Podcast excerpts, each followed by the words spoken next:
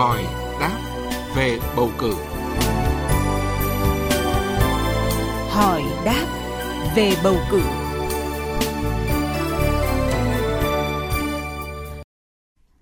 Thưa quý thính giả,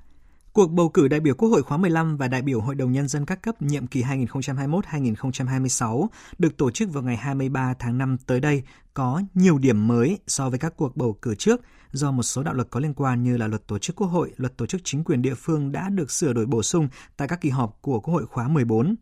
Vậy những điểm mới này là gì và có tác động như thế nào đến công tác bầu cử đại biểu Quốc hội và đại biểu Hội đồng Nhân dân các cấp lần này?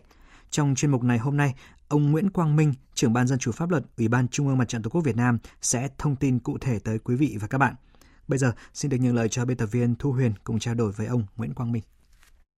Thưa ông, là cuộc bầu cử đại biểu Quốc hội khóa mười lăm và đại biểu Hội đồng Nhân dân các cấp nhiệm kỳ hai nghìn không trăm hai mươi mốt đến hai nghìn không trăm hai mươi sáu thì có những điểm gì khác so với những cuộc bầu cử trước ạ? Cuộc bầu cử đại biểu Quốc hội khóa mười lăm và đại biểu Hội đồng Nhân dân các cấp nhiệm kỳ hai nghìn không trăm hai mươi mốt đến hai nghìn không trăm hai mươi sáu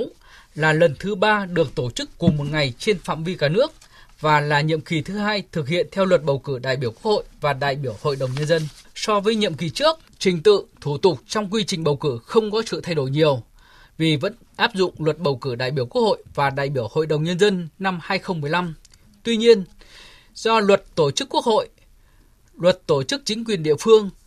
vừa qua đã có sửa đổi bổ sung nên có tác động đến công tác bầu cử Quốc hội khóa mười lăm và đại biểu Hội đồng Nhân dân các cấp nhiệm kỳ hai nghìn không trăm hai mươi mốt đến hai nghìn không trăm hai mươi sáu. Vâng, vậy cụ thể những cái tác động đó là như thế nào thưa ông? Thứ nhất, về điều kiện quốc tịch khi tham gia ứng cử đại biểu Quốc hội, đại biểu Hội đồng Nhân dân so với nhiệm kỳ trước khi thực hiện luật tổ chức Quốc hội sửa đổi bổ sung năm hai nghìn không trăm hai mươi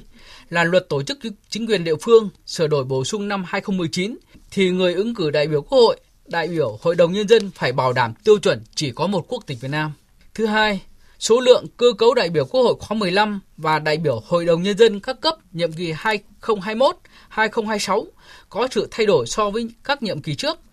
Số lượng đại biểu Quốc hội được ấn định là năm trăm đại biểu, bằng số đại biểu Quốc hội được bầu của nhiệm kỳ Quốc hội khóa mười bốn. Tuy nhiên, cơ cấu đại biểu Quốc hội chuyên trách sẽ tăng năm phần trăm so với nhiệm kỳ Quốc hội khóa mười bốn. Vì luật tổ chức Quốc hội được sửa đổi bổ sung năm hai nghìn không trăm hai mươi đã quy định rõ cái số lượng đại biểu chuyên trách dự kiến sẽ tăng từ ba mươi lăm lên bốn mươi phần trăm tổng số đại biểu Quốc hội. Còn số lượng đại biểu Hội đồng Nhân dân thì giảm đều ở từng cấp tùy thuộc vào số dân và loại hình đơn vị hành chính là đồng bằng, miền núi, vùng cao, hải đảo. Cụ thể như sau: số lượng đại biểu Hội đồng Nhân dân cấp xã giảm từ bốn đến sáu đại biểu. Số lượng đại biểu Hội đồng Nhân dân cấp huyện giảm năm đại biểu. Số lượng đại biểu Hội đồng Nhân dân cấp tỉnh giảm mười đại biểu. Số lượng đại biểu Hội đồng Nhân dân của thành phố Hà Nội và thành phố Hồ Chí Minh thì giảm mười đại biểu, tức là từ một trăm lẻ năm xuống còn chín mươi lăm đại biểu. Cơ cấu của Thường trực Hội đồng Nhân dân và số lượng đại biểu Hội đồng Nhân dân chuyên trách cũng có sự thay đổi. Thứ ba, độ tuổi của đại biểu Quốc hội, đại biểu Hội đồng Nhân dân được xác định theo Bộ Luật Lao động năm hai nghìn không trăm mười chín có hiệu lực thi hành từ ngày một tháng một năm hai nghìn không trăm hai mươi mốt. Trong đó có quy định về tuổi nghỉ hưu của người lao động trong điều kiện lao động bình thường được điều chỉnh theo lộ trình cho đến khi đủ sáu mươi hai tuổi đối với lao động nam vào năm hai nghìn không trăm hai mươi tám và đủ sáu mươi tuổi đối với lao động nữ vào năm hai nghìn không trăm ba mươi lăm. Thứ tư,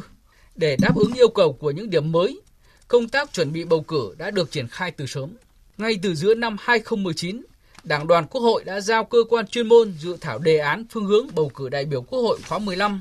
và đại biểu Hội đồng Nhân dân các cấp nhiệm kỳ hai nghìn không trăm hai mươi mốt đến hai nghìn không trăm hai mươi sáu để trình Ban chấp hành Trung ương Đảng. Đề án này đã được Hội nghị mười hai Ban chấp hành Trung ương Đảng xem xét thông qua. Đây là cơ sở để Bộ Chính trị ban hành chỉ thị số bốn mươi lăm ngày hai mươi tháng sáu năm hai nghìn không trăm hai mươi về lãnh đạo cuộc bầu cử đại biểu Quốc hội khóa mười lăm và bầu cử đại biểu Hội đồng Nhân dân các cấp nhiệm kỳ hai nghìn không trăm hai mươi mốt đến hai nghìn không trăm hai mươi sáu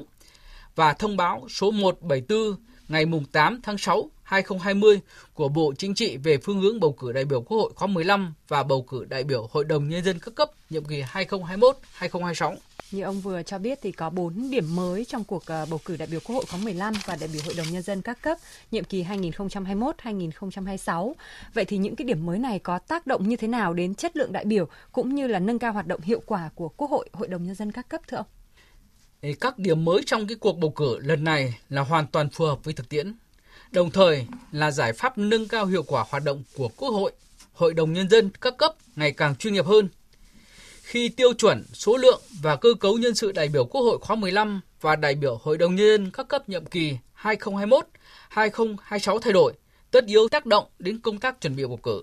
Công tác quy hoạch, lựa chọn và bố trí nhân sự ứng cử và việc rà soát hồ sơ ứng cử đại biểu Quốc hội, đại biểu Hội đồng Nhân dân đã được thực hiện kỹ lưỡng hơn để lựa chọn được những người thực sự xứng đáng. Vâng, xin trân trọng cảm ơn ông Nguyễn Quang Minh, trưởng ban Ban Dân chủ Pháp luật, Ủy ban Trung ương Mặt trận Tổ quốc Việt Nam đã tham gia chương trình cùng với chúng tôi.